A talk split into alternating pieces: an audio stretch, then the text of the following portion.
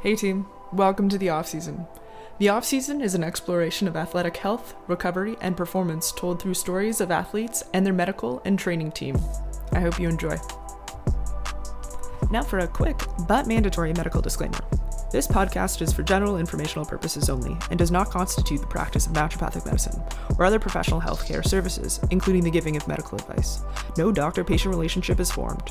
Use of this material is at user's own risk. Listeners should not disregard or delay in obtaining medical advice for any medical conditions they may have, and should seek assistance from their trusted healthcare professional for any condition. This podcast does not speak on behalf of naturopathic medicine and does not represent the views of the profession as a whole.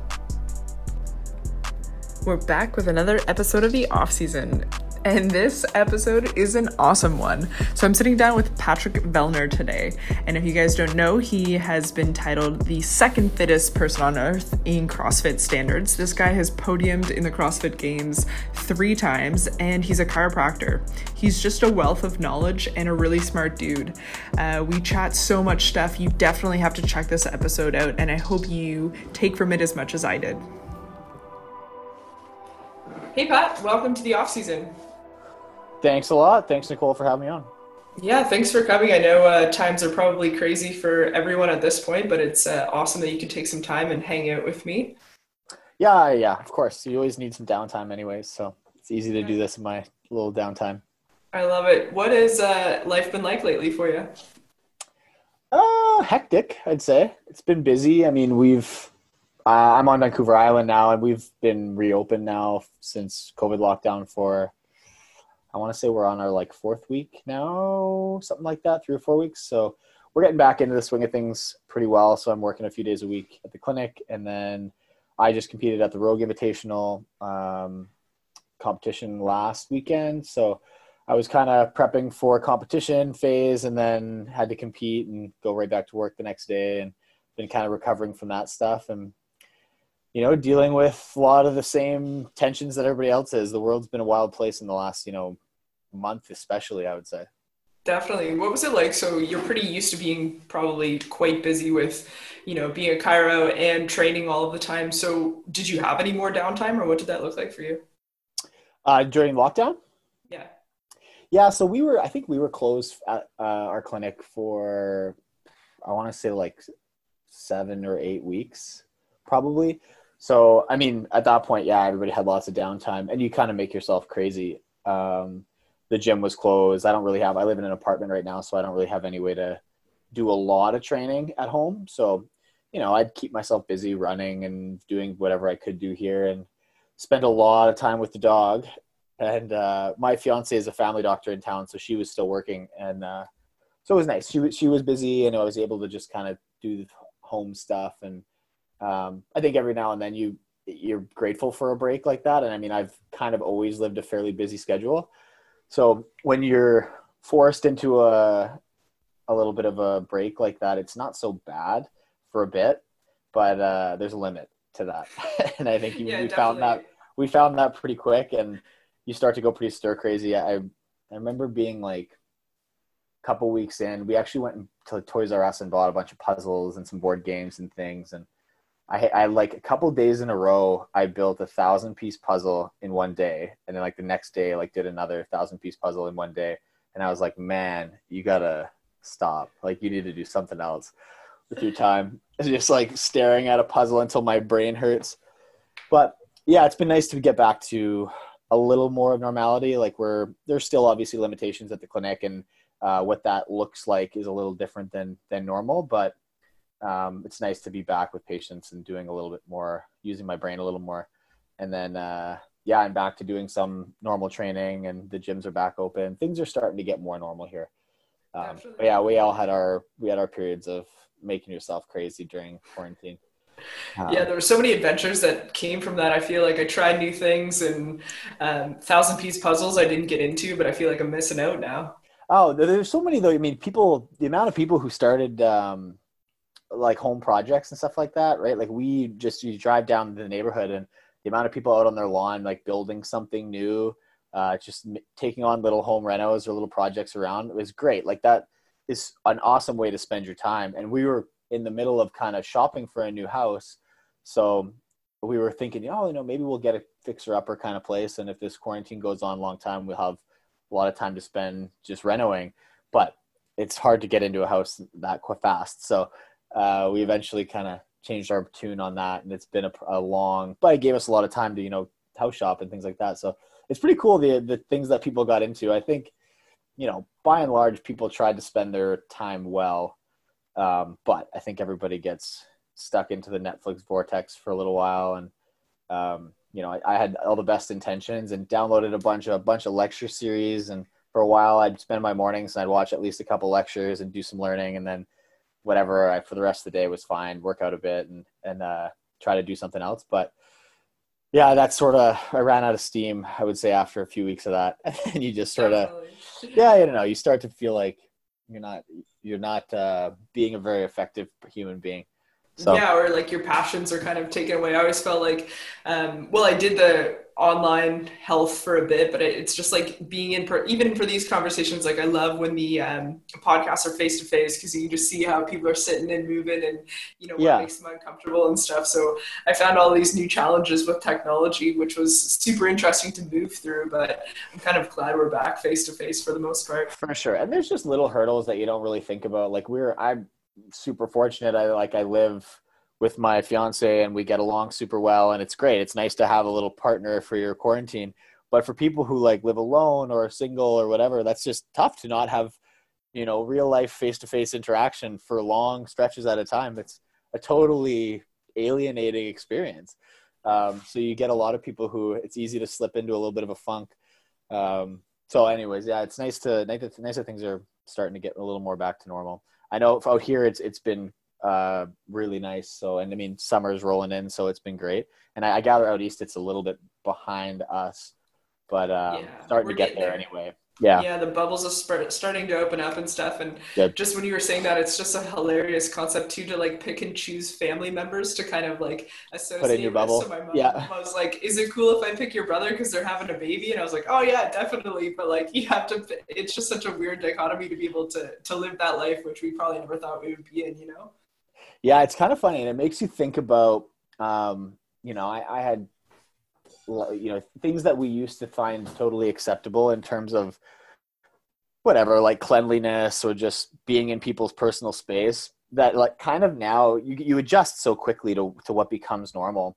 Um, and now you kind of look back as things are opening back up again and people still you know are a little hesitant on handshaking or hugging or things like that right but um, yeah i've noticed there's a few things that I, i've kind of thought about back about and thought like, why was that ever acceptable from the first place? Yeah, I was like, why were we okay with that? That was like kind of not okay. Like it kind of gross.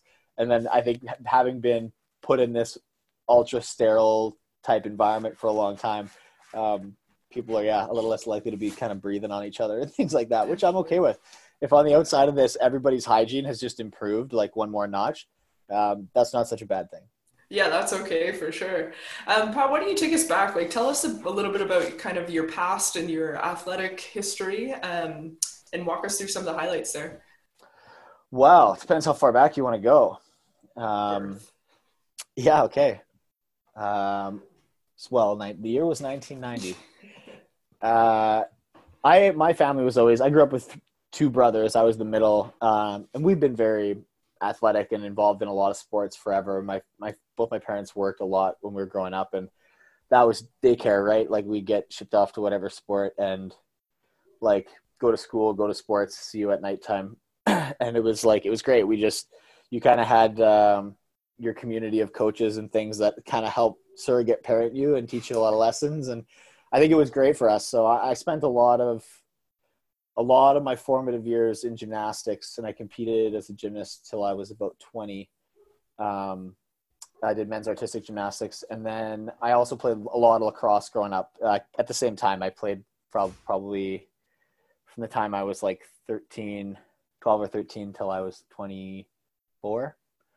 Um, so I played a lot, played all around Canada, um, played a bit in the U.S. and stuff. So we had a lot of fun doing that, and it's kind of playing a mix of individual and team sports and, and having that those different kind of experiences. I think all of the, every sport teaches you a different kind of lesson, um, and those were a pretty broad mix. So I think I got a pretty good balance of what you can get out of sports. So that was kind of what I did prior to university and a little bit through university. Um, and I did, I started doing CrossFit like a few years after I retired from sports. I think I kind of burnt myself out, to be honest, of competitive sports. And uh, I needed some time to just like, I don't know, be a bum for a bit. And I, I did that for a couple years and I traveled and I like, I went backpacking with my brother and did a bunch of stuff. And then I, yeah, when I was in university in Montreal, I was just like kind of got getting back into the gym and, and working out and stuff and, and met some guys who were doing CrossFit type workouts. And, um, I just started working out with them because it was like easy and, and it was like circuit training and it was fun to be with the little group. Uh, and they were cool. I just made some friends with them and we just would work out a bit. And then that they kind of got me tuned into the competitive side of all that, um, which was easy. And I think I'm a, I'm a competitive person, so it was really easy for me to get involved in that. Um, it's really low drag, like things like the open. You know, you pay a little bit and you can do it anywhere, and it's it was easy to um, to do it once and then see where your shortcomings were. And then as someone who's really competitive, that wasn't awesome to be like, man, I feel like you could be a lot better at certain things. And that's the beauty of it. Like I, I think for the next year, there was just, I had pretty obvious holes and I was like, yeah, you know, I could, I think with a little work and a little time, I could be a lot better at that. So it's just, there's always something to work on. And I think I, that's what I kind of liked about it was that there were certain areas that I was way, way better than I ever needed to be, like a lot of the gymnastics stuff. And coming right from that background, um, you know, I learned things really, really fast. But the, the time it takes you to get stronger or like build a strong foundation in weightlifting, it just it just takes time. And so, um, you know, I could just take my foot off the gas and some of the things I was good at and refocus my energy on some of the things I really sucked at. Um, and then you, it's exciting because you see some of those improvements really quickly and so it was cool. It was just like it was engaging and it was a fun way to train for a while. Uh, and then I I didn't really get serious into competing until like 2014. Uh, I went to the my first regional competition and qualified for. Uh, yeah, and it went super well. And I think that in general, like live competition, having been someone who played a lot of sports, played did a lot of weekend tournaments, did a lot of performance sport and gymnastics, perform on demand. Um, I'm pretty good at at performing on a stage with one chance. So I always performed really well at those competitions, and I think uh, right away it was something that I was quite good at. And so again, I think you do the things that you're good at. It's that's good positive reinforcement, right? When you go and you have a good experience and you do well, and you think, "Hey, man, that was great! Like that was super fun." So uh, you kind of come back to the gym and back to training with a little, uh, like a sense of renewed purpose. So. Yeah, yeah that was kind of how it went and everything progressed about as well as you could write it. I mean, I did like my first open in 2013, qualified for regionals the next year in 2014, and then I went on a team the following year and qualified for the games, and then I went back individual in 2016, and, and I've qualified every year since then. So I basically continually progressed fairly linearly. Um, and yeah, and then I've been able to perform at pretty high level for the last bunch of years. Yeah, um, have you ever? You've uh, accomplished quite a bit in CrossFit. Yeah. Yeah. What was like the highlights? So you're at the CrossFit Games. You said you kind of excel on this performance level in front of people. What does that feel like? Or do you have kind of like a pre-game or a headspace that you get into? Or it's kind of funny. I, I I've thought about this a little more recently um, because I've been trying to ad- adjust the way that I approach competition. And I think the first year I went and in 2016 as an individual, I had very low, not low expectations, but I didn't have extremely high expectations. I wasn't expecting to be on the podium or things like that. It was a very much put your best foot forward and do as well as you can, and then you're going to learn from this and come back and try to be better the next year. But I, things went super well, and I think I was just not focused on, um, you know, if I made mistakes, really, it didn't really bother me. Like I just, I had a pretty clear headspace of just trying to perform as well as I could. Um, and then since then, I think um, it's easy to get swallowed up and try to be more competitive. And I don't think it's a bad thing. Um, I think in order to win, sometimes you need to be a killer. And I don't think it's it's bad to to to show up and be concerned about or be paying attention to the field and knowing when to when to attack or when there's moments that you need to seize. Um, I don't think you can just float through a competition, which is kind of what I did in, in 2016, and things just kind of like I just bounced off things and it went well, and I just kind of like landed on my feet, and it was awesome. But um, I don't think you you get a lot of those, you know. So I think you're more more often than not in a long weekend of you know 12 to 15 events, you're going to have some misses, you're going to have some mistakes, and it's easy to to get discouraged. And it's more important to be able to stay focused when that stuff does happen because it, it almost always will. So that year, I really didn't have much of that, and it was it was awesome. It was a super positive competition experience, but the years following that, I've tried to kind of develop a different mentality around it. And it's funny. And I think that because of that, and because of the type of person you need to be to excel in that atmosphere and the type of training you need to be used to doing, um, it's, it's hard to enjoy it when you're there sometimes, if that makes sense. You're like, you're very focused on what's next or what, as soon as you finish something, there's a very quick window of, of assessment of like how did that go? How could it have gone better if it could have? Um, if that's a thing that you need to think about you need to think about it really fast because you've got to move on to the next thing really really quickly as well. So it's like all right we need to assess this really fast put that in your in your back pocket write it down somewhere. We'll work on this another time but for now you've got to you've got to continually trudge forward. And so you don't really get a lot of time to be excited or happy about how things have gone um, you maybe get a short moment of reprieve when events finish where you're like tired and and just happy that it's done um, and hopefully effort that you put in. But those are long weekends with a lot of opportunities to continually progress forward but a lot of opportunities to, to misstep and, and slip down a leaderboard. So it's funny i find that when i'm competing i don't i don't like it's like the job's not over till it's over and I, I don't really enjoy it until it's done um, which is funny. And I do enjoy co- competition, and the atmosphere is amazing. But um, I don't think I, I take those the, time on a competition floor to like look around and think, oh wow, this is really cool.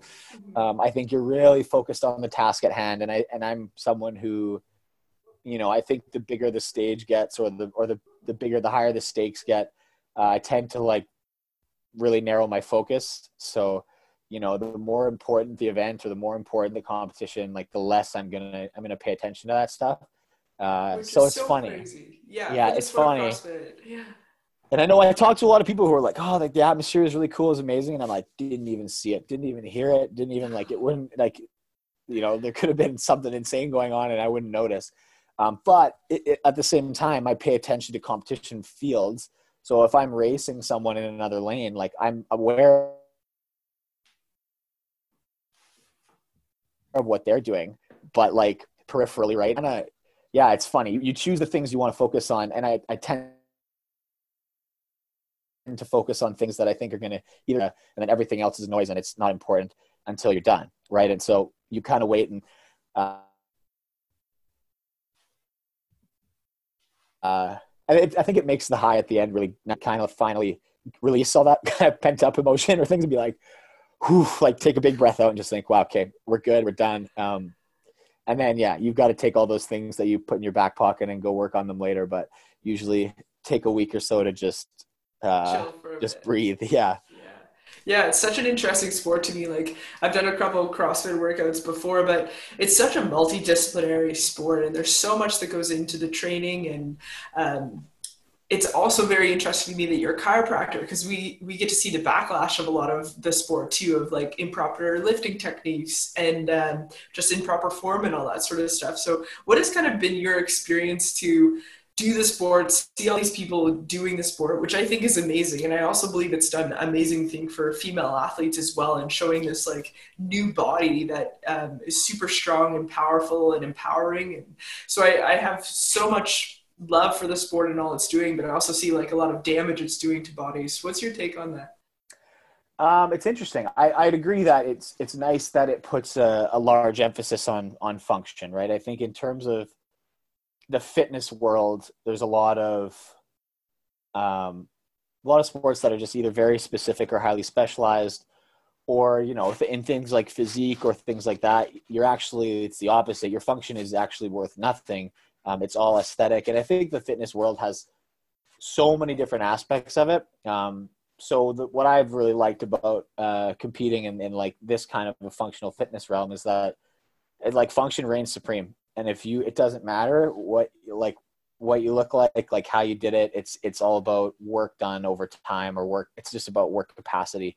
So I think there's something refreshing about that. Uh, and I mean, at the same time, you need to be careful because with general population, um, when the when the goal is not necessarily how you get the work done, but just that you get the work done, you definitely can run into problems with people. So it's hard, and I think that the priority there is that the people who are coaching the gyms need to be very aware. Like that's their job, uh, and you hope that people take that seriously because um, it's easy for people to forget, and, and everyone has that little bit of ego that wants them to go a little faster, a little heavier, or compete with the guy next to them, even though you know in a class setting it's maybe not important that you uh, you know you beat the guy next to you. But i think that's just inherent in people. It's kind of an innate instinct that people want to do that.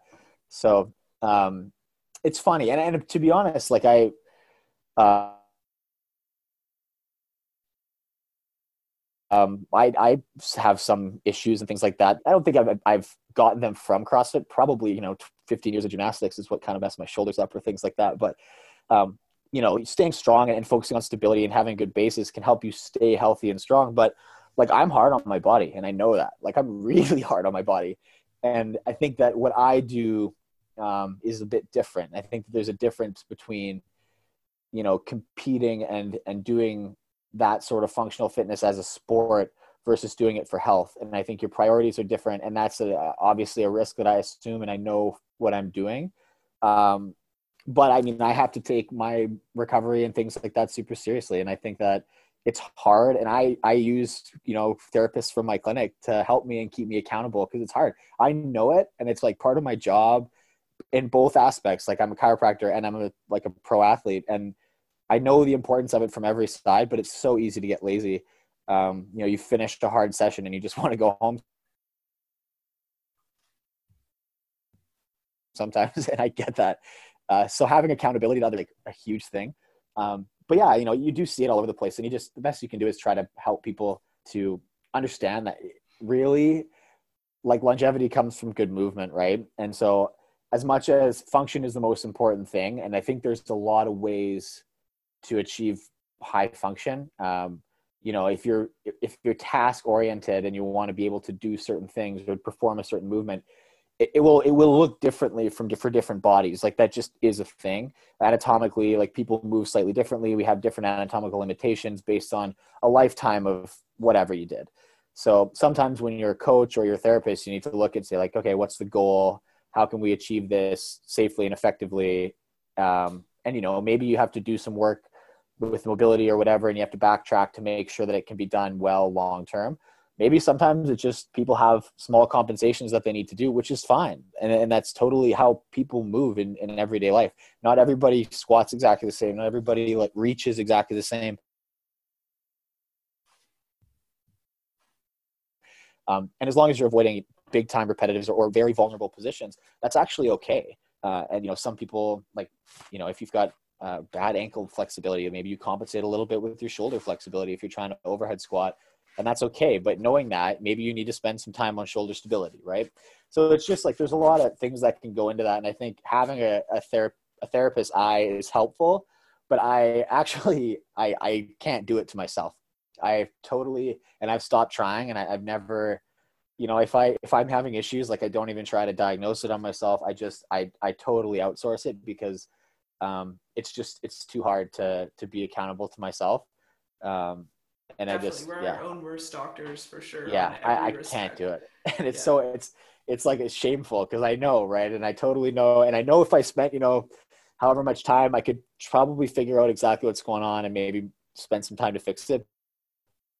My my therapists are are in my corner and they know what's going on and coming up for sure. Yeah, definitely. I think um, that answer is pretty well perfect because it kind of puts it all into perspective. Like this is your life, this is what you do, and um, there's a lot of like, you know, businessmen that come out and just try to get the biggest burn possible and i totally get that so i love that you kind of compensated for that and saying that you know not every movement pattern is exact there's a level of competition between you and the guy next to you but it's also you know keep it in check and definitely get that rehab if needed and definitely get an accountable eye on on your body because as you said even the best need support with that right oh 100% yeah. Um, yeah, everybody does from time to time. I think I've yet to meet the person who's just you know dialed in with all the rehab, prehab, uh, and they never miss a day, and they, they always want to do it. Like it doesn't happen. You just life gets in the way sometimes, and I think um, that's fine. First of all,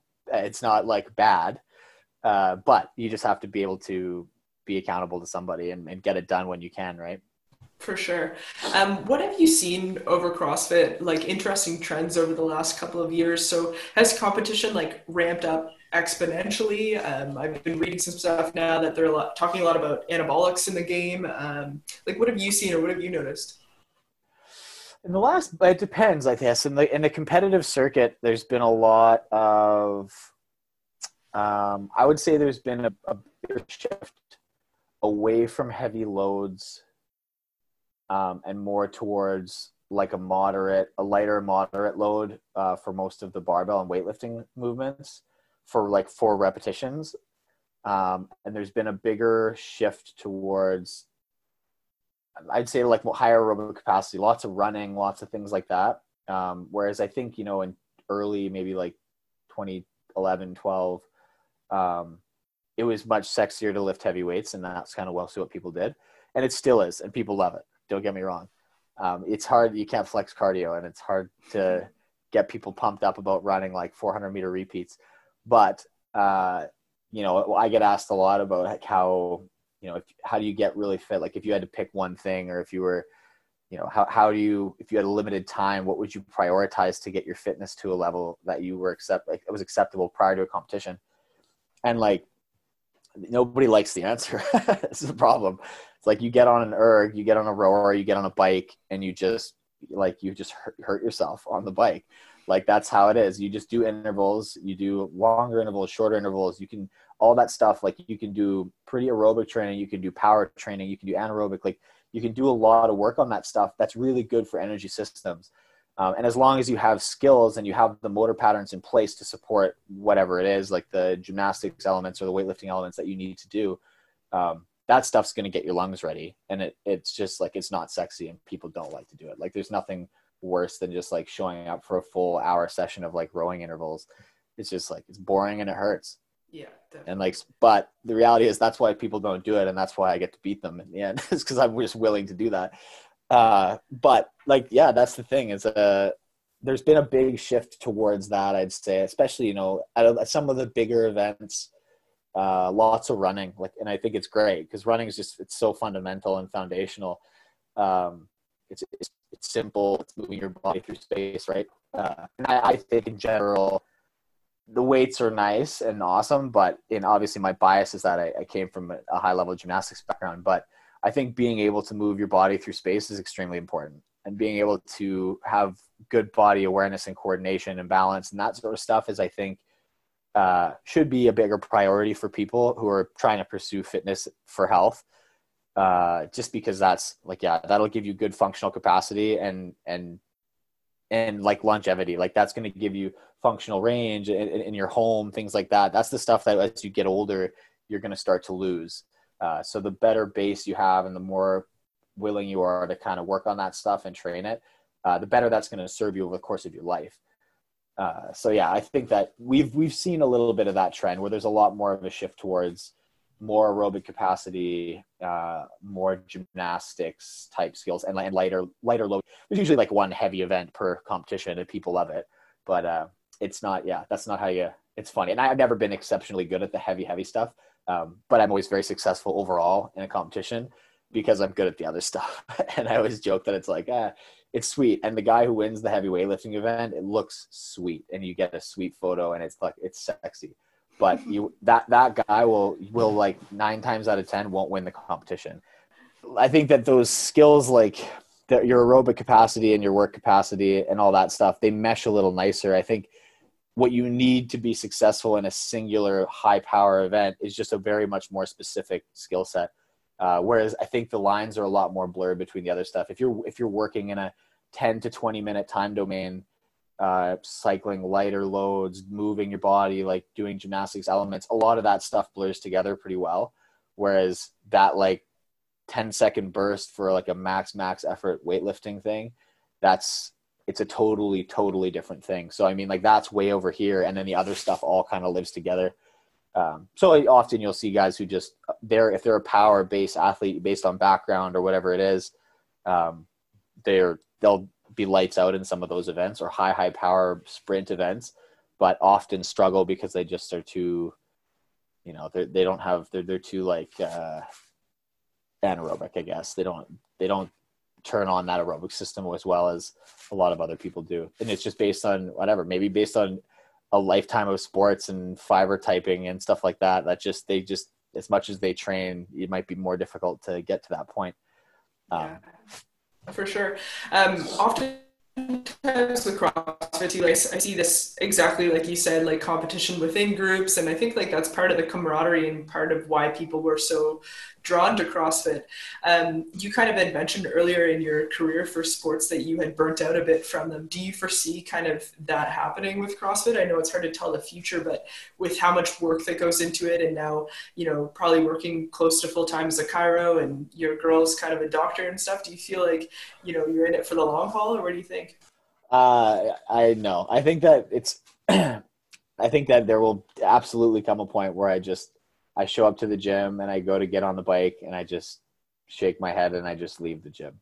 And I'm just like I don't I don't have it anymore. Like I don't have the will to do that, but um I mean it's it's been good and and, and I've got a lot of cool opportunities out of it and I've been able to travel and do some really cool stuff.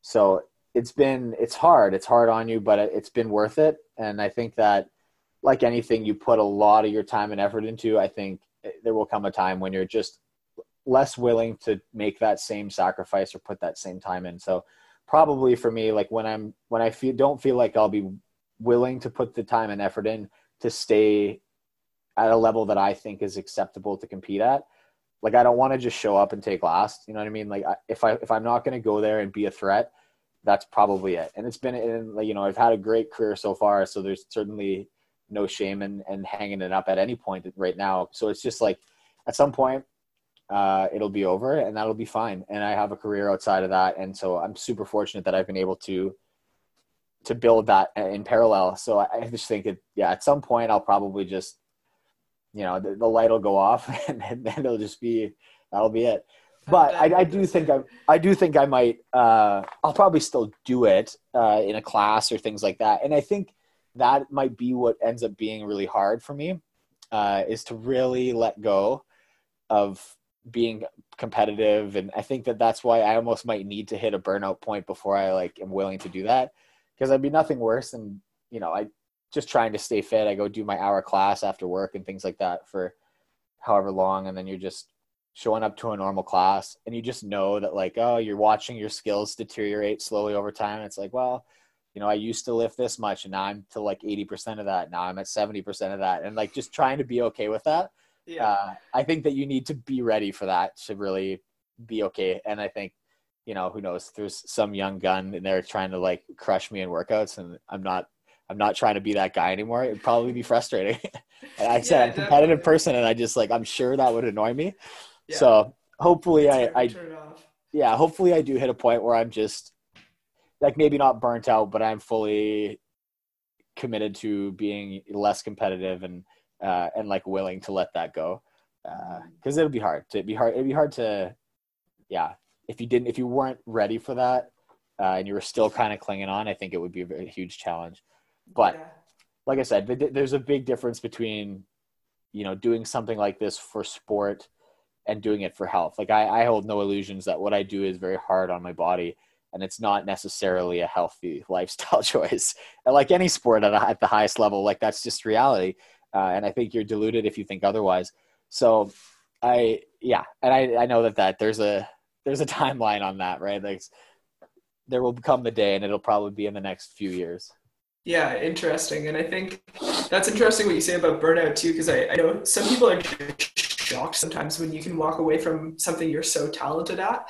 Um, but it's truly that feeling. And, and, for the amount of athletes that I've talked to you and kind of worked with so far, it's, it's literally that like you, you're almost, you can't put your skates back on or you can't get back on a bike or it's just, you're just done with it. Right. Yeah. And I'll be I'll be honest. I have some days where I feel like I'm close, and it's Oh, like really? it's been a long week of training or something, and I just show up and I'm like you're flicking the lights on early in the morning, and the first thing you got to do is just like high power output, and you're like, man, I don't know, but you know, I'm still doing it and I'm still enjoying it. But I, I yeah, I'm sure that that'll there will, that will happen. Like there will come a time when I just like I like load a bar and I just stand there and say, you know what, never mind, and then I just like and then I just put it away and I just leave. But uh, so wild. I think it's hopefully not for a little while. Yeah, It is- still yeah, got- for sure. Because I mean, to Yes. get to that point, you clearly have to be super passionate and committed to it, right? So it is an interesting phenomenon to have to just be willing to say, like, yeah, no, that's it, that's enough. Yeah. Yeah. Um, Um, for your headspace too, like where uh, where does it come from? So I've been talking to Chad a little bit, and he told me kind of what your schedule looked like while you were in chiro school, um, and kind of like all of the accomplishments that you've hit so far. And you seem like the chillest beast mode person I've really ever seen. Like I was watching a couple videos, and you're like, yeah, I, I eat well, I, have some Sour Patch Kids, I have some beer sometimes, but then go out and kill it. So what is that? Is that something like you're born with, or do you feel like that's something you've developed with like athletic brothers and that's? sort of? Uh, I think that like the way I am now is a combination of things that you know. I think, um, I yeah, the, having another lifetime of performance sport drills some of that stuff into you for sure. But I think having having kind of burnt out of sports at one point already uh, gives you some perspective as well, right? So I think ever since I've been competing in in like this sort of realm, uh, especially because I had such a hectic schedule, I think it was always really important to maintain sanity, kind of above all else, and say, okay, well, you know, I can I can do a lot of things, and if I manage my time well, I can get everything done. But um, I think that you really you walk on a razor thin uh, razor's edge doing that sometimes, and I think the littlest things that can keep you from teetering off the edge, you have to do. So I was fortunate in school. I had a, a good group of friends, and um, you know, it was just sometimes if you go for beers and it, and your training suffers a bit that day or the next day, like that's actually totally okay. It's not. It's about trends over time. It's not about every single day living and dying for what are the goals of that day. And I and some people live that way, and, and it works for sure. Like you definitely, you know, you make small steps every day and you move a long distance over time. But I just for me personally, it was like it was much more important to give yourself a break sometimes because otherwise I was operating at very high threshold all the time, being, you know, high stress in training, high stress in competition, high stress at school. And it just like you need to find a place to de stress. So if it's like being a little bit more relaxed on my nutrition, like, you know what, I'm burning a lot of calories, like it's fine. Like I'll eat this burger or chicken wings or whatever, and it's not, it's not to affect me. Um, and you know when it comes time to compete like i i tidy some of that stuff up and i commit myself to being uh the best i can be but i don't need to do that for like six months prior to a competition i think to a certain degree you learn a little bit about your own body and what you can get away with and what you what works um and it also helps that like ever since i started doing this i had always been in school. So i had i'd, ne- I'd always done it and been balancing school all the time. So it was never like it wasn't like i added something new. It was just you know this progressive i would say that the, the bubble that my training was taking was swelling a little more over time. But um you know you can make space for other things. And like i said the, the people that i had around me were super helpful. I mean anytime we had issues or, or struggles at school like everybody helps each other out. So it was nice to have like camaraderie that that helped you help lift you up if you needed it because yeah oh yeah like my roommates a couple of the years usually our, our competition schedule would get really hectic about the same time as our final exams so that time of year, I was like volatile, I would say, and like liable to like explode at any moment. So the boys were really good, and everybody was, they just knew it was like I was dealing with a lot and trying to, you know, keep it down. But uh, yeah, it was nice. And I think that, yeah, those sorts of things and trying to let, you know, let small stuff go was just like a bit of how I had to compensate to keep myself alive. Yeah, uh, that's I love that you speak to that because uh, I don't know from like a lot of the things that we step back and watch these pro athletes do these things. You think it's perfect every day. You think like there's so, obviously there's a massive amount of dedication and, and a headspace that we clearly don't all have. But uh, on top of that, there's still like this this place where you can you have to you know take off the the gas every now and then, right?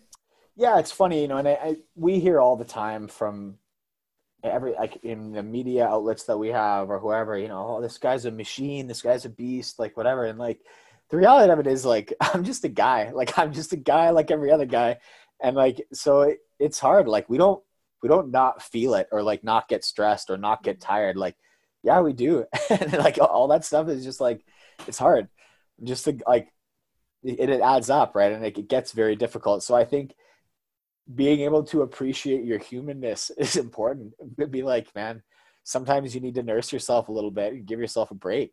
Yeah. Um, and so I think, like in general, people would do well to try to remember that and like service yourself in a way that's going to allow you to to survive long term. Because I think in everything, like you see with with, I'd say nutrition is like one of the worst ones. Uh, where people get very dialed in on something and they get super hyper focused and dedicated but a lot of times it's it's not a sustainable approach and that's all that matters at the end of the day is sustainability. Um, you could be the most dedicated fuck i could not eat at all. I'm i'd be on a strict not eating at all diet for one hour but if you only do it for one hour it doesn't matter. Like what's matters is sustainability over long periods of time right? So it's trends it's trends over time. That's why I like and if I eat some gummies and I go camping one weekend, it doesn't really matter as long as I'm prepared to come back and then and pay up when I need to and and do the work and, and put my head down and and you know make sure that I'm doing things that I need to do to be successful. Uh, and I think that being willing to do that, it's like you can't have one without the other. Like I would be less willing to do that if I never gave myself a break so I think that that's kind of it's always been important for me, and I, I also would never pretend that what works for me will work for everybody. Like the things that I got away with at school or I did at school and stuff like that, like I was able to balance things, but it was extremely difficult, and I and I certainly don't think that everybody could do it. Uh, I think it takes a special type of person, but it's doable, right? And I think that if you really if you really care about things, you make time for them and you make it work. Uh, and that was just sort of how I tried to treat everything was like, hey, like if, if you really want to do it, this is how you have to do it. There's no other way. So if you want if you want it, then it's there, and if you don't, then just don't stress about it. But uh, yeah, you're speaking to me for sure, Pat. This is kind of like what I talk about all day, every day. This consistency is everything. And if you have like a birthday, then enjoy your birthday. If you have like you're going out with a friend yeah. seen in a while, and then yeah, I was talking about like your what was it Daytona Beach? You guys had Chiro Games one time. Yeah, yeah, yeah. You just saying like what a time that was to watch such like a high level athlete go through school, kill it out there, and then go have fun too, right? Yeah, for sure. I mean, it's that's the thing. At the end of the day, you can't whip yourself over every little thing, right? And I just if that's the way you you, you think, and you're just you're constantly letting yourself down, um, that's extremely hard. Like it's hard to exist like that. So, like from from my side of things, I just tried to like be less strict with myself, and then I wouldn't be letting myself down. You know, and you're like, ah, it's like, no, it's cool. I allowed myself that like little break in my diet or this whatever like night out with my friends, and like that was totally that was in the plan, so that's totally fine. Um, and it just yeah, like I'm not going to pretend it's the best thing for you, um, but I think mentally it can it can play a huge role in, in letting you you know stay on that course long term and just keep your head above water and just keep kind of treading in the right direction so yeah it's funny i mean i, I yeah, it's fine. And I, I would say that you just kind of have to do what works for you too, right? Like I, like I said, I, I, I won't pretend that what I do or what I did in school is like the best way to do it, and everybody should do it like that because it's just people learn differently, people, people train differently, people spend their time differently, and like you know, some people are morning people, some people are night owls. Like it just there's so much variability that you sort of need to over time just pay attention to yourself and figure out what works for you. And then don't worry about what other people are doing. Like the amount of times, and particularly, I would say academia is a bit inflexible that way, where everyone's like, you should be doing it this way. Like, this is the best way to do it. And if you just, whatever, if you don't go to any classes ever, but you're able to do all your assignments on time and nail them, and you're, you're a really good, proficient self learner, man, by all means. Yeah. Like, whatever. Like, yeah. like achieve the goal. Um, don't worry about what people people think about how you're getting there, right? And so like I did a lot of that, did a lot of self learning, did a lot of whatever, like travel to compete in like the middle of school years. I wrote one exam when I was in London, England, because I had like I just had to. I had to write an exit exam, and I, I scheduled it with the school, and they didn't really like it, but I did it at a proctored facility, and it was all fine. And I just like I made it work, uh, and I was able to go do this trip and compete out there and not miss my school obligations. And I think that it just you know it takes some planning sometimes, but you can do it. And just like if you don't sweat about how you do it, uh, and you just you do it you do it for yourself, and you do what works for you. Mm-hmm. Um, that's the best way. I think we get in our own way sometimes, thinking that you know this is the way to do it or this is the right way to do it um, and there's certainly like there's certainly ways that work and there's no harm in trying a bunch of different ways but if you find something that works for yourself don't be shy yeah, yeah, no, I agree 100%. And I think um, more people need to hear that message. And I hope like more um, of these docu series coming out, like the Jordan was Jordan documentary was such a great example of that. Like you look at Rodman and what he's putting out versus what Jordan was putting out. Like these are two completely different athletes, and obviously there's no comparison to Jordan's skill, but there's variability in, in talent and how you get to where you got to, right? For sure. Yeah, no, that was a great series too. Cool. Oh my God, People haven't amazing. watched it. Do it. so I sometimes good. just watch the trailer every other day now just to get myself hyped. Yeah, or the uh, the soundtrack to it too. It's like, oh yeah, I yeah. back in it kind of. Oh yeah. Um, your headspace, as kind of we had already mentioned, is pretty amazing. And I think, um, do you have any like routines that you do or um, headspace stuff in terms of breath work or meditation or anything on that front that you do to, you know, calm yourself down before a big event or gear up for a big day at work or anything? Hmm, that's a good question.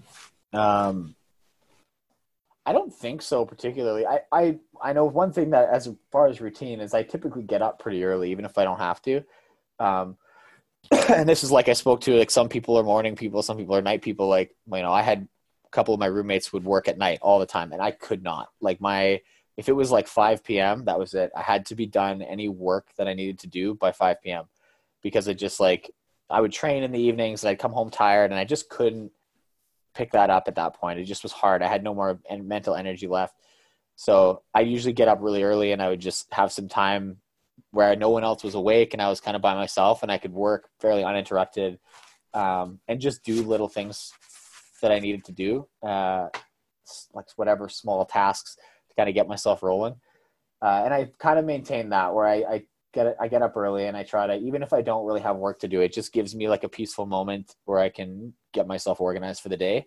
Uh, plan out every step. I typically actually plan the night before. Actually, yeah, this is this is one for sure. This is weird, but uh, I, I because of what school was like for me, and I had to I had very little time, and I had to very strictly manage my schedule in windows of when I would have to be at what classes, when I could train, um, how long it would take me to get from one place to another. Like, when am I going to eat? What am I going to eat? Like, I had to have everything pretty well programmed. Um, and I found that if I just kind of like laid the schedule out the night before and I knew what I was doing, the next day, all I had to do was like, it's like following a map. Like, you just, you just walk deliberately from one thing to another and it was just like you just accomplished tasks like one after another and it felt really good and i was like oh it's easy it's just like checking boxes and um so I try to do that. Like I, if I've got little errands to run, it's like, hey, when are you going to do it? Between this thing and this thing, like I get off work at this time, I'm going to train at this time. I have one hour to run errands. Like I'm going to go to Staples, I'm going to go to the grocery store, then I'm going to go to the gym, then I'm going to come home, and I'm going to have like this much time to take the dog out. Like if you just like have a little roadmap, um, it makes it really easy to, to do things, uh, and you don't get stuck in that uh, that procrastination period where you just you get that that inertia when you sit in the couch, that couch inertia, and you just you can't really get moving. Uh, and that can paralyze people. And I just found that you know that's another reason I like to get little things done in the morning. Is it just gives me like this this like accomplishing tasks high where I've done a couple little things and I just feel like I'm on a roll, even if they're dumb things. And it was like take the garbage out, like move the laundry, like flip the laundry. Like you just feel like you've done something and you're like, oh hell yeah, I'm, I'm on a roll. And then when you leave the house, you just you're like you're you're in the you're in the zone to get things done. So, you know, if you have to like call your bank or do things like that, they're just like easy tasks that sometimes you just put off because you're tired. But first thing in the morning, it's really easy stuff to do. And I, yeah, I always try to do that and then have my roadmap for the day. Um, as far as like, I don't really do much meditation or things like that. Uh, I'm the classic like my fiance looks at me sometimes like what are you thinking? I'm like honestly nothing. Like I I if I have time to sit and just kind of like not think about stuff. I actually really enjoy that, uh, and just trying to space out a bit. But I, like at night, sometimes I get a little bit restless, especially around competition, where I start trying to like run through things and and think about, you know, every possible thing that could happen and every outcome, and and just trying to get myself really prepared. And I don't think it's a bad thing. I think having spent a lot of time thinking about every possible outcome uh, you end up prepared for every possible outcome, and it's not bad. Uh, it's one of the reasons why I've been able to recover from a lot of bad finishes or, or negative things in events.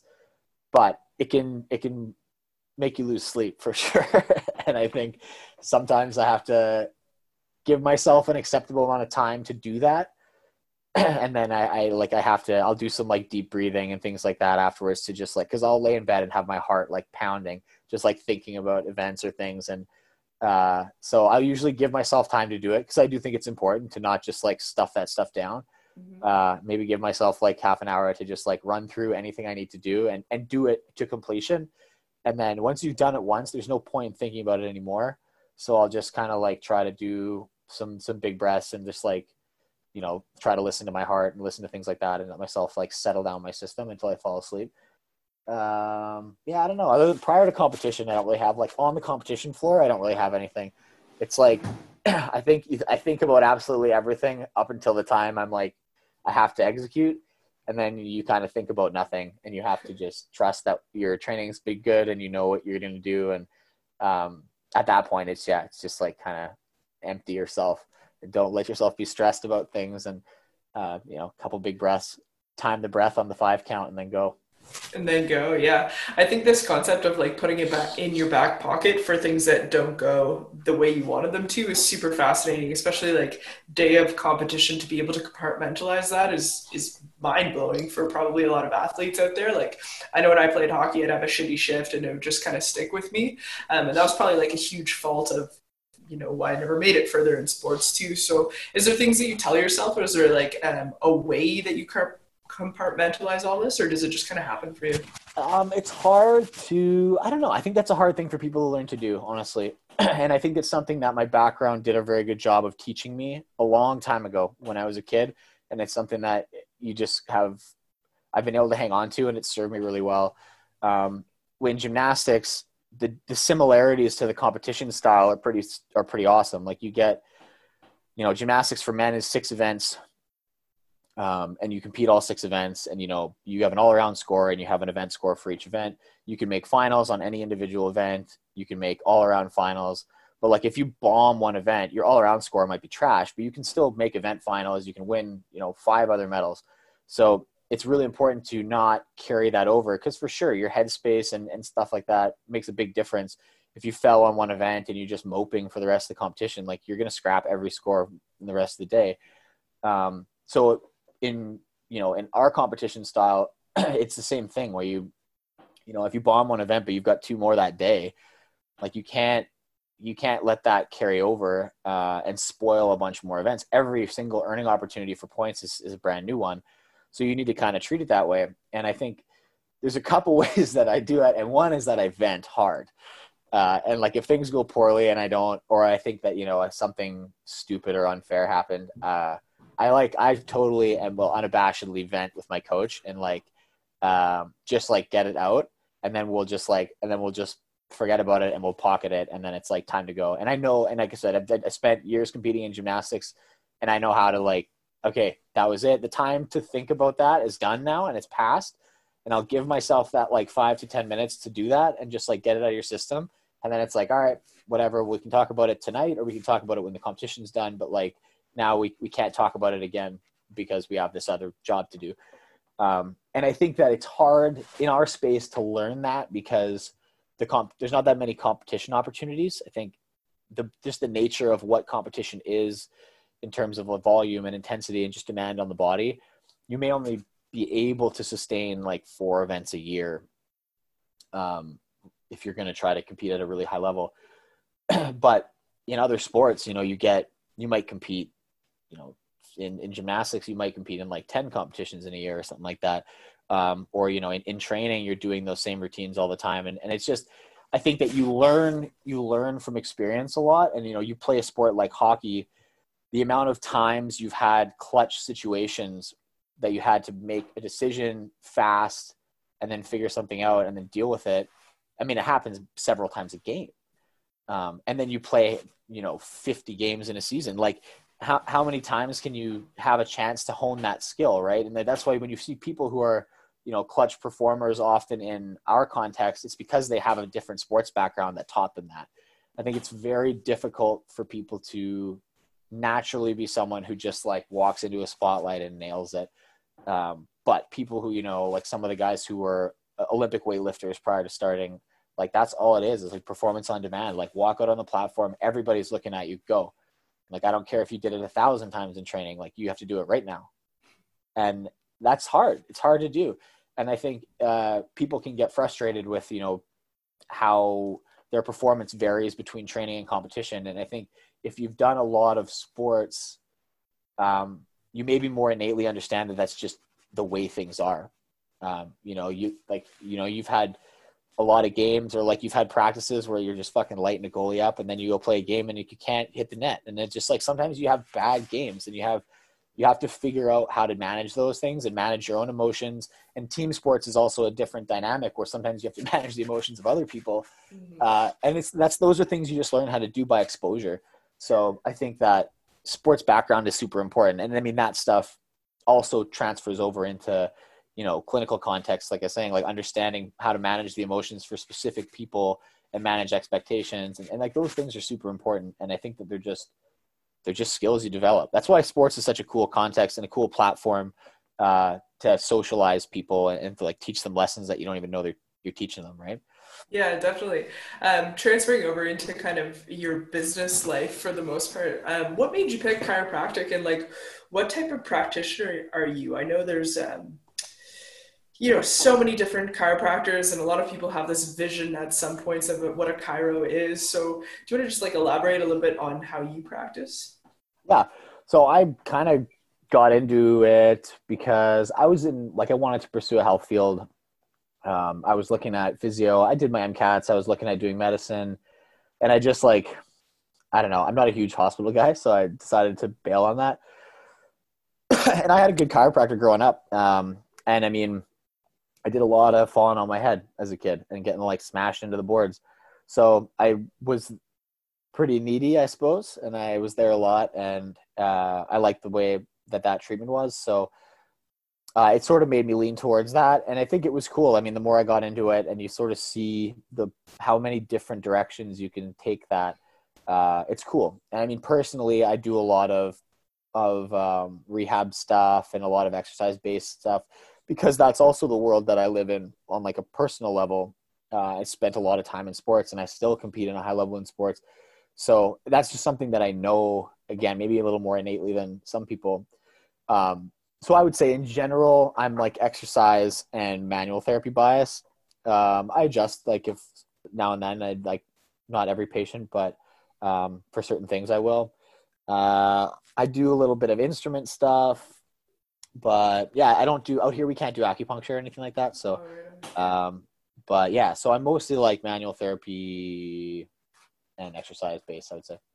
Mm-hmm. Yeah, that's super interesting because yeah, the guys in our clinic are a lot of acupuncture, a lot of manual therapy, and I think that old view of a chiropractor is kind of out, right? Like there's so much they're capable of, and so much inter- understanding of of the body is is kind of the new wave of it. Yeah, for sure. That I think the old like Rackham and Crackham days are are gone, but uh, I mean, there's still that around for sure. Mm-hmm. But yeah, I think definitely it's it's cool to see how things have shifted and or are trending.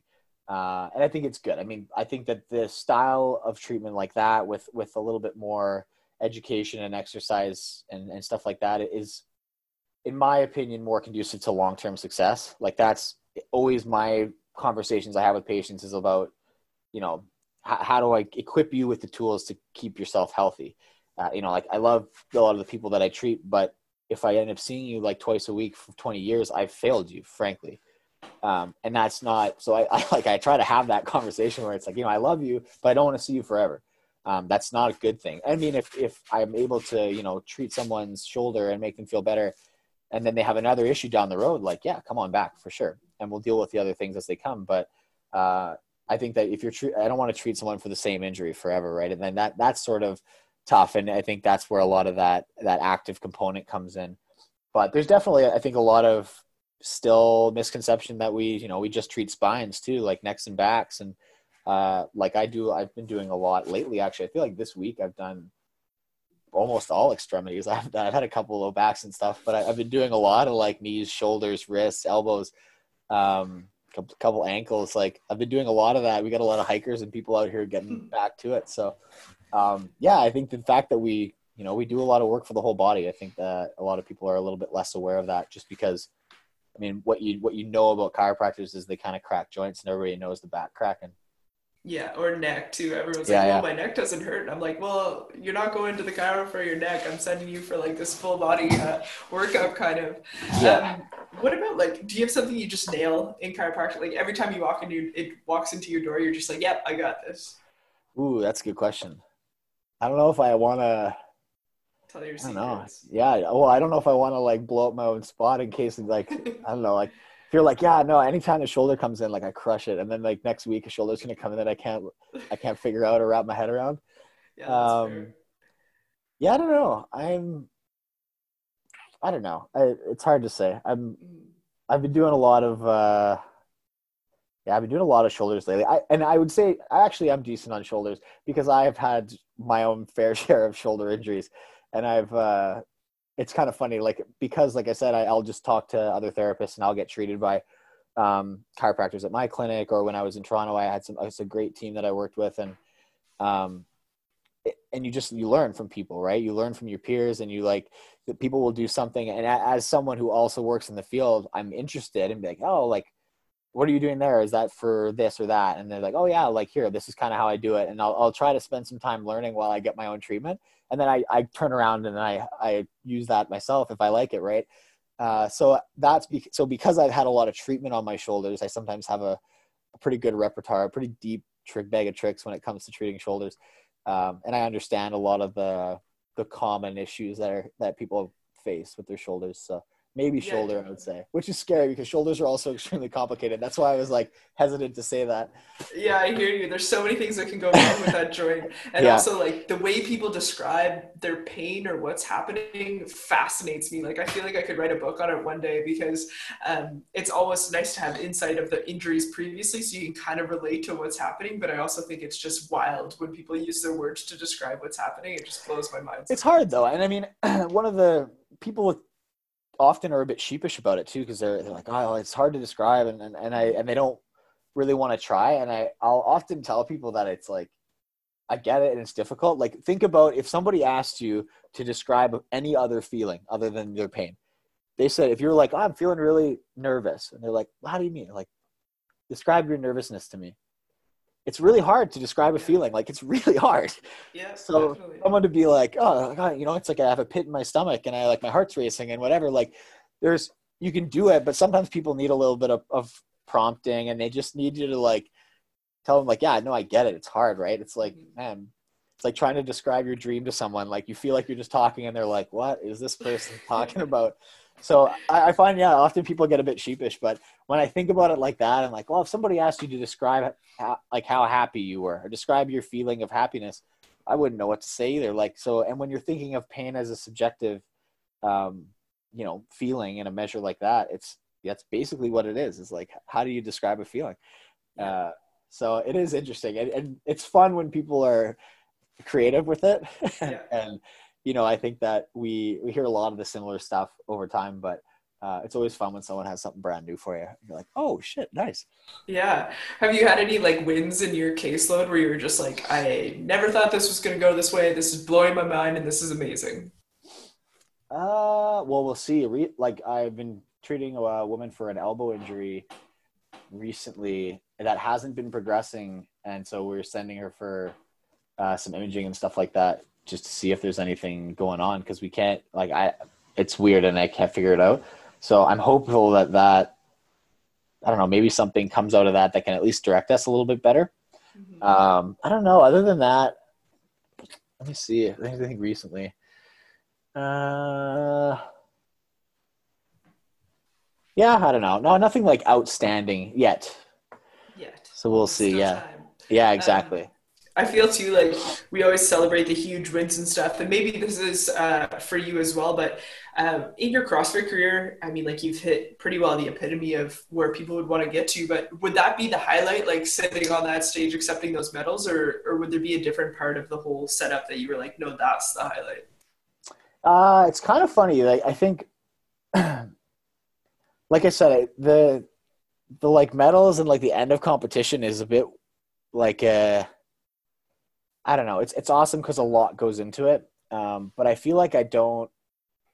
I like don't really realize that you're almost like I'm almost so relieved that it's done that you're just like great, and then you don't really think much about it. I think the best the best times that I have competing um, is with like that group of people. Uh, so I mean, at the end of the event, when everybody's kind of on the floor during the award ceremony, and you're just chatting with everybody, and everyone's been through the same train wreck of events, and you all feel like shit, but you're like happy it's done. And it's fun to talk to people there. And those are really cool human moments for people um, where you're not competitors anymore and you just kind of sit there and, and catch up with people. Um, and another really fun one that used to happen that doesn't anymore is they used to run an invitational competition where they'd invite um, like the top two men and women from each region. Like they do Canada, Europe, uh, Pacific Rim, and then the US and we'd make these teams of four of just like four studs from wherever uh, based on their finish from like the games the year previous. Um, and we compete in like a fun no stakes event. It's just like compete for pride. And it was super fun. We we did i did one in australia and one in uh, actually one was in canada. Uh, and they just like rotate the host every year. And it was fun because you you get that same competition stimulus but you'd go out there for like a week and you'd spend a lot of time kind of training with all these other people that you don't see as often and it wasn't like a stressful environment like you're going into a crazy competition where where the stakes are high and your nerves are high. So and you just you'd have dinner with everybody every night and it was just like a very loose environment. So those are really fun. Like again when you're dealing with people on a little more human level um and you know you're not trying to smash them uh, right? Like you're just it made it super fun and it was really those were really cool experiences to like meet people from all over the world and spend some time with them and you kind of have this shared experience but everybody comes from kind of a different place and uh, those were really cool. Like those are kind of the memories that i think stick more with me. I think stuff is stuff and like medals are great and what they represent is awesome but um, you know i don't i don't i wouldn't say that i like look at my medals and think like oh wow i remember that year and that ceremony like uh, i think that the cooler experiences are usually the ones that involve like the fun people and the, the memories that you actually got to deal with them, right? Like I've done some cool competitions around the world that were extremely low stakes, but they were super fun because of that.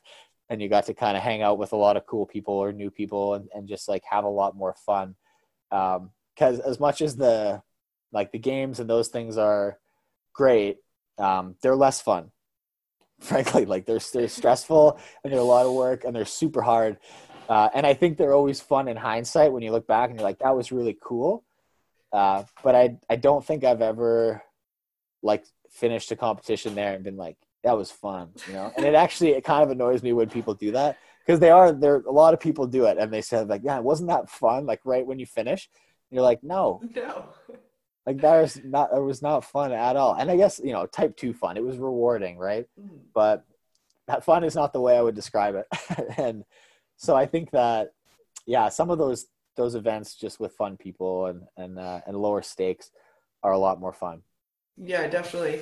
Um, CrossFit's obviously been under some heat lately. There's been a lot going on, and um, it's super unfortunate that like s- these words can play such a detriment to this um, activity and sport that has done a lot for people. What kind of what are your thoughts on it, and what do you see happening for the future? I know a lot of people are kind of disassociating the CrossFit name and stuff it'll be interesting to see what happens in the next couple weeks. Uh, and I think we're at a really fragile time because of where the CrossFit Games are, and because of COVID, and because of a lot of things.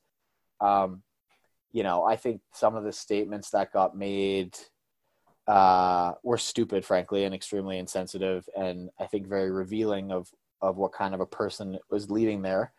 But um, it's it's it's interesting because like the the CrossFit world you know was was kind of built by the affiliates and the gyms and that that community is kind of not represented by that person right? So it's interesting and i think it's the same as uh also like the, the statements and stuff like that is kind of just like the straw that broke the camel's back. There's a lot of other stuff that's been going on um, building things up to a bit of a tipping point and then I think with a lot of the new recent scandals and the kind of uh, like the sexual assault allegations and things like that, it's just like people have just become very disenchanted, uh, and I can't blame them.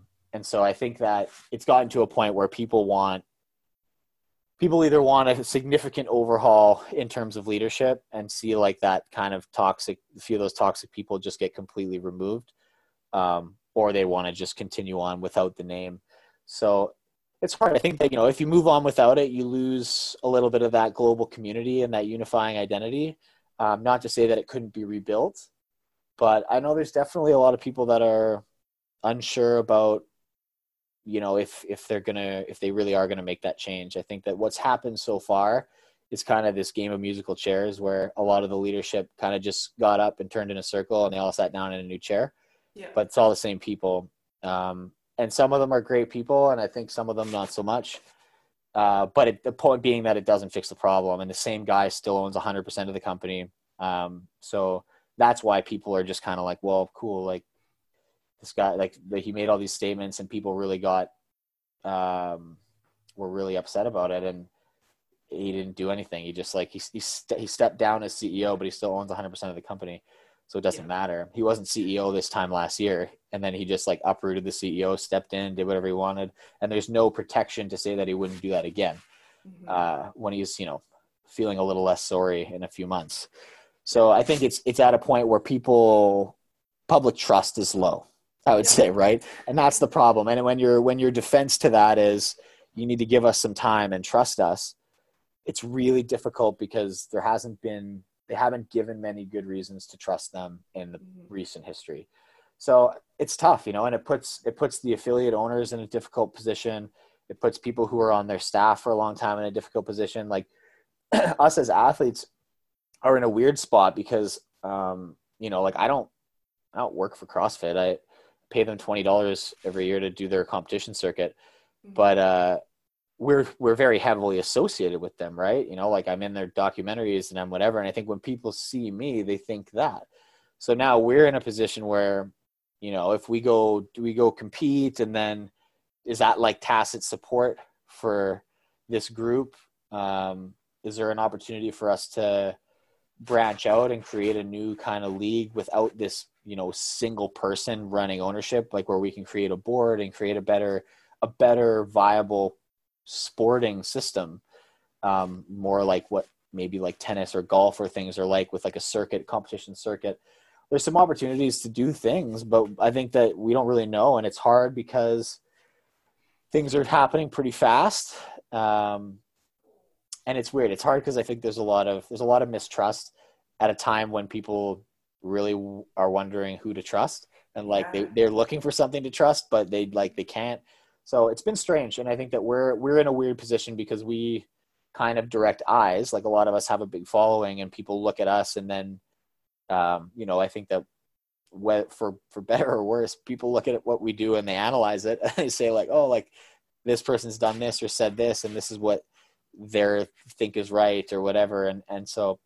I don't know. A lot of the athletes we've been talking and trying to to figure out what we think is best, and uh, and just kind of all get on the same page because because of that. Like it's weird, and when one person uh, speaks a certain way or says something, then it would it kind of reflects on everybody, and we all need to kind of process this in our own way and make a decision. So we'll see. I think it's going to be weird to see how and if the games runs this year, um, and and what else happens in terms of the leadership changes, and if like if there's going to continue to be more scandals and more skeletons coming out of the closet and, and what that's going to do to affect you know affect our decisions and, and affect public trust and you know is, is there going to be irreparable damage done to the name? Because right now uh like it's a dirty word.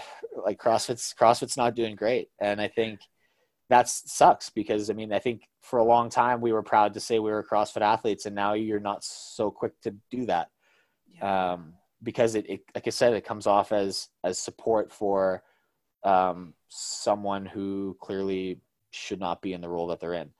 Um, so I, it's tough. I think that it's it's a weird it's a weird spot, and I think that a lot of us are hoping that it's not so tarnished that we can we can salvage it, but uh, I think it remains to be seen, and probably it will be seen in the next couple of weeks um, what what comes of this, and if there's if there is going to be a real change, or if it's going to be, you know, cheap talk and and delay tactics. Yeah, definitely. I think like the newness of, I mean, like it's relatively spent its time now, but the newness of CrossFit versus, you know, other sports, like stuff like this has been going on in the NHL and the NFL and all that sort of stuff for years. And whether it be, you know, monetary backing or growth or all that sort of stuff that keeps I don't know, it under wraps or, or, slowly releases one story at a time. It's just tough that there's so much coming out at once about, you know, CrossFit. Yeah. Well, and I think it's like anytime you see scandal like that happen, I think the more, when one person speaks up, it provides courage to others. And I think that um, there's always a fear of speaking up early because of, of not being believed or not being whatever. And I think that that totally is a real thing. Mm-hmm. Um, and, you know, who knows? Maybe we're at a point where it's happened in a lot of sports where now it's time to, like maybe we separate the sport and the gym side and we we do something slightly different and create a different league or we've i know a lot of us have been talking forever that we need to have some sort of a an athletes association like a players association to allow us to kind of protect ourselves. Um, and it's never been possible and usually gets stamped out pretty quick and um, now is probably the right time. Uh, so like now maybe it's an opportunity for the sport to kind of branch out and and control itself a little bit. Uh, but who knows? I don't know. I think I think frankly the sporting side of it will still exist because people like to go and watch it, and a lot of big major competitions existed independently of CrossFit HQ for years, regardless. So I think that that's probably fine. But the sad part will be that if if the name gets significantly tarnished, still, uh, you know, a lot of the gyms that that carry that name, um, they need to either you know unaffiliate or or they're just kind of carrying this name that's now, uh, like I said, a bad word, mm-hmm. but not because of anything that they did or even right. knew about or even had like any any like possible connection to. So that's what's a shame is it's like, yep. you know, and you hear it from a lot of the gym owners that are like, man, well, what are we supposed to do? Like, I don't know this owner. Like, I don't, I never met him. I've never even heard of him until like a couple of years ago. Like, I don't have a clue. This has nothing to do with me or my gym or my community. Like, we don't, uh, we don't know anything about this. And the problem is that like it doesn't matter yeah right? that's the trickiest so, part and like how much the sport has done for women i had mentioned that before but it's actually oh it's been amazing yeah. yeah. Yeah and that that the stuff like i mean they they released uh, a couple years ago there was they were allowing trans athletes. Mm-hmm. um, they've been actually like pretty good on the forefront of most of that stuff and so it's you know it's alarming to hear some of the the things that have come out but yeah, I don't know. It's uh, like I said, I, I don't have a good answer for it. Like we'll see what happens in the next while, and we're trying to we're trying to make the best decisions we can to you know protect ourselves also, right, and protect our livelihood, but try to behave in a way that is going to be in the best interest of the CrossFit community as well, because like you know we're also a part of that community. Mm-hmm. Um, so it's funny. It's been a weird, weird time. Uh, and just like I think in general, it's just been such a turbulent time with a lot of the social causes going on. So, um, people in general are very inflamed, and they're just like I think that the the court of public opinion is extremely aggressive at the moment, and and the internet is so volatile that um, it's it's become a bit weird, you know. And every time new information comes out or something comes out, you either you have to make a, a statement immediately or else you're you're like accused of something else for not making a statement. And it's, so it's been a it's been a turbulent time to have followers on the internet i guess. Yeah. and it's kind of funny. And i it's i went camping last weekend and i just had to like not i had to just completely disconnect for a while because it's just hard. It's hard to you know shoulder that all the time yeah and there's so many variables up in the air too like making rash decisions or rash sure. kind of speeches can have major implications and it, it's not by any means saying that you agree with what went on you know it's just it's just no, like sure. what picking the most right thing you know in a series of potentially poor options yeah well at the end of the day i think you need to analyze it and, and sort of behave by your values as well and not worry about what people are thinking but um, do something that feels right and you're not going to be sad or ashamed about but i will tell you it definitely made me happy the last couple weeks to spend some of those days in the clinic and like get away from my phone and the world of like social media and all that stuff and just be able yeah. to like put it away just do my job for a few hours and and uh, come back to it another time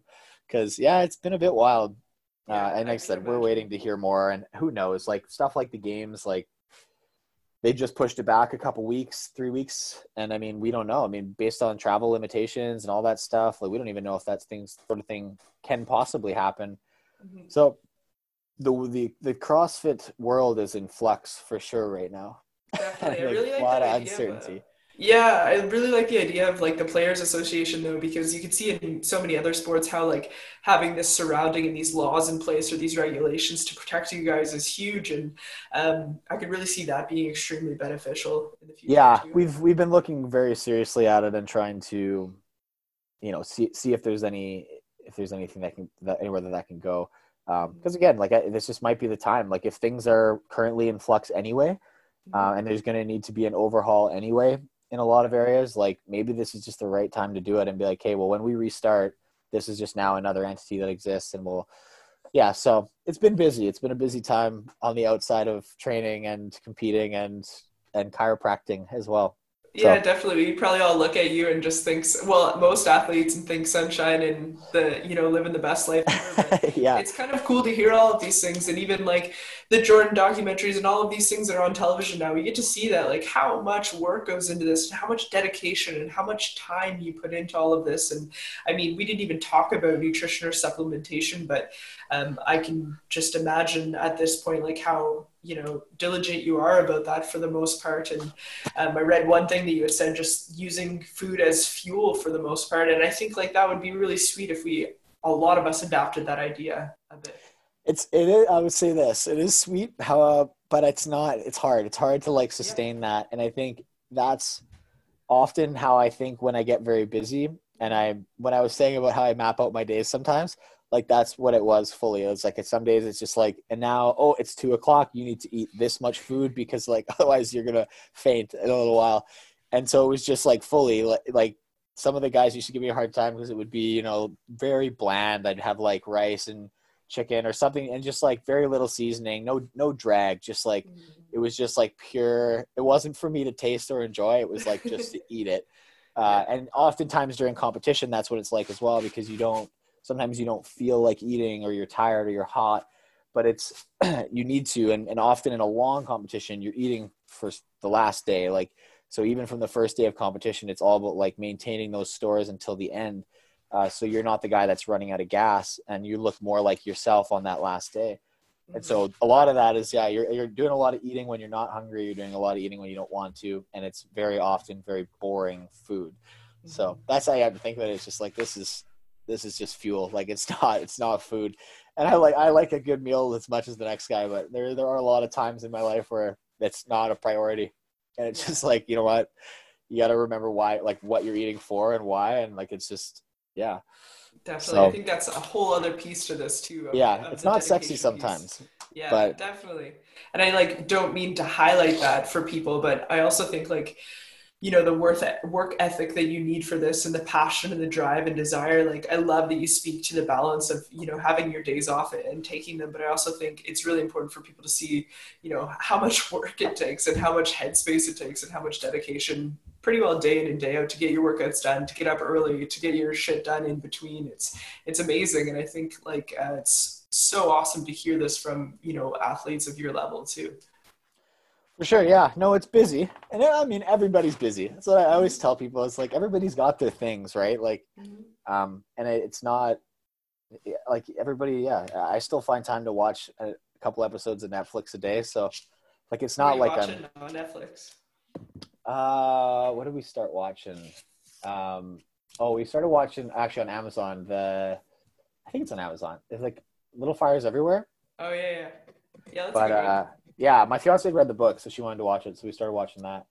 And then we have like we've been watching Parks and Rec forever, just mm-hmm. like as our as our like nice, easy 20 minute positive. Yeah, exactly. So Yeah. easy to watch.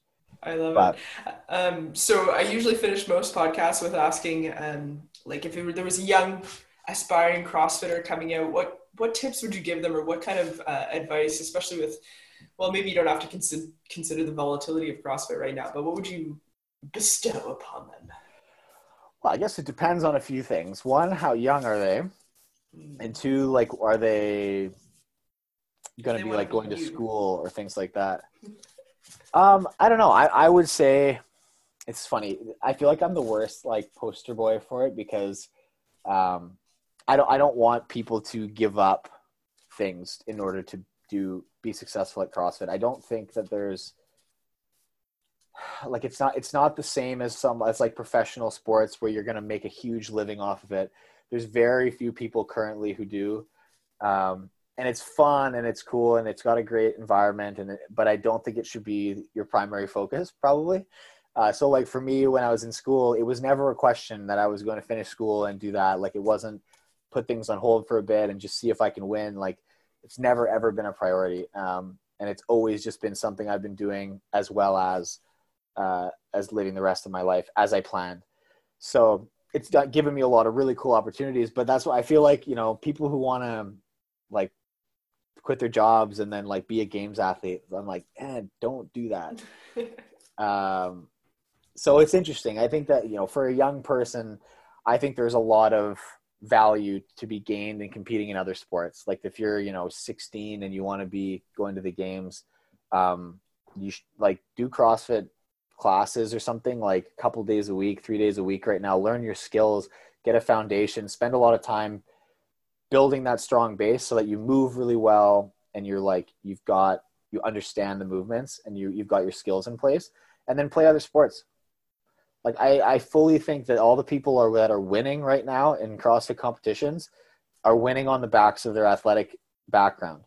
Um, i think that most of the best the high regular high achievers at the games are all people who are have had full athletic careers collegiate careers stuff like that um, and I think that the lessons you learn and the skills you obtain in a career in another sport are super beneficial.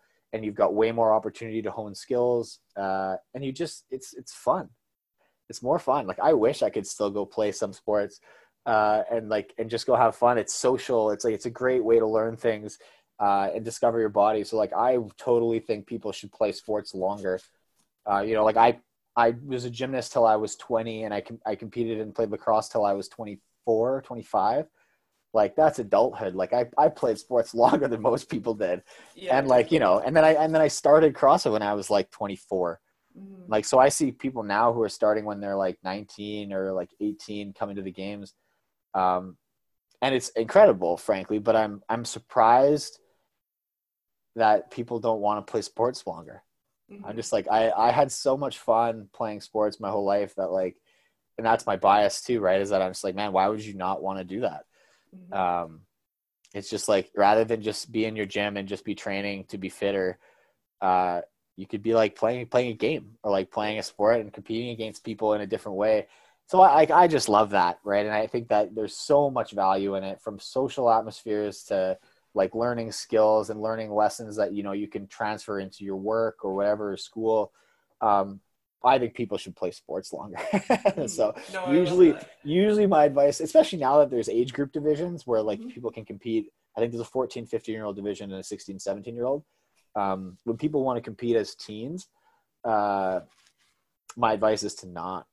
Uh, it's like i think that your option very likely is you could get really good and be a highly competitive teenager and then not ever make the jump to the open division Mhm. or you could just play sports and have fun and go to school and do that while you're a teenager and just be a teenager. And then when you're whatever age 20 now you can jump into the open division and be like ready to rock. And you may be able to be successful in the open division but there's been few if any who've ever made the jump and been successful from the teen division to the the adult division. Um, and i think a large part of that is burnout Yeah, I think when you're totally when you're when you're 14 and you're trying to like train two sessions a day of like of just exercise, like not a lot not a lot of like skill work. It's not like going having two sessions a day and one of them you're just working on like stick handling and passing. it's like a lot of it is high strain and to, to do that from the time you're what like 14 to the time you're 17 and like you're you know you can't go do things with your friends because you're training and you're competing and whatever uh it's hard and i just yeah. like i i get burnt out and like i you know that's what kind of what gymnastics was like and i burnt out of that. So it's like i, I get it. And I, sense, yeah. and I, I totally understand how that would happen. So i think in general it's kind of i would recommend that people live while they're young and be young and don't stress about it. And if you want really want to do it still do it a couple times a week do some easy competitions or like local competitions see if you really like it. Um, and then yeah and then as you get older you can start to just add some volume into that. But that's the other thing is like do a local competition because it might not be what you think it is. Yeah exactly. Hey, i think yeah. you gotta you gotta dip your toes in the water at least once before you're like yeah i definitely want to go to the games. Like games is hard. Yeah. Uh, and, and so, not always fun too hey? yeah no and if you're if you're thinking that your yeah your local competition was like a little bit a bit much for you then that's just like it's a sign. Yeah. and uh yeah, like so I said, we learned that uh, CrossFit is a retirement sport, essentially. Well, I, I actually think it, it's a sport where, where retired athletes go to, to still be competitive. Frankly, exactly. in my opinion, I, I yeah. think it's one that like people who retired from sport, either you know they did competed in university or they did whatever, and then they just like they've still got that edge and they still got mm-hmm. that want and that need to like be competitive, that drive. Um, it's a healthy outlet for that. It's, it totally is. Um, and it's a sport where you can go after and like you know the the athletic skills you've acquired have some value. And and yeah I, I think most of the people that i'm friends with in the in the space and most people that i know that have been successful uh, that's everybody's story. Yeah, um, yeah. and so, so that's that another thing mindset. that's it's another thing that's fun about it right? Is like you know i came from a vastly different background than you know mat fraser or like scott panchik or brent fikowski like all different totally different worlds but you kind of come together and you see where people's uh, backgrounds lend themselves and they you know so and so beats you because he's like was a football player for like ever and like has mm-hmm. insane power output and you're like great.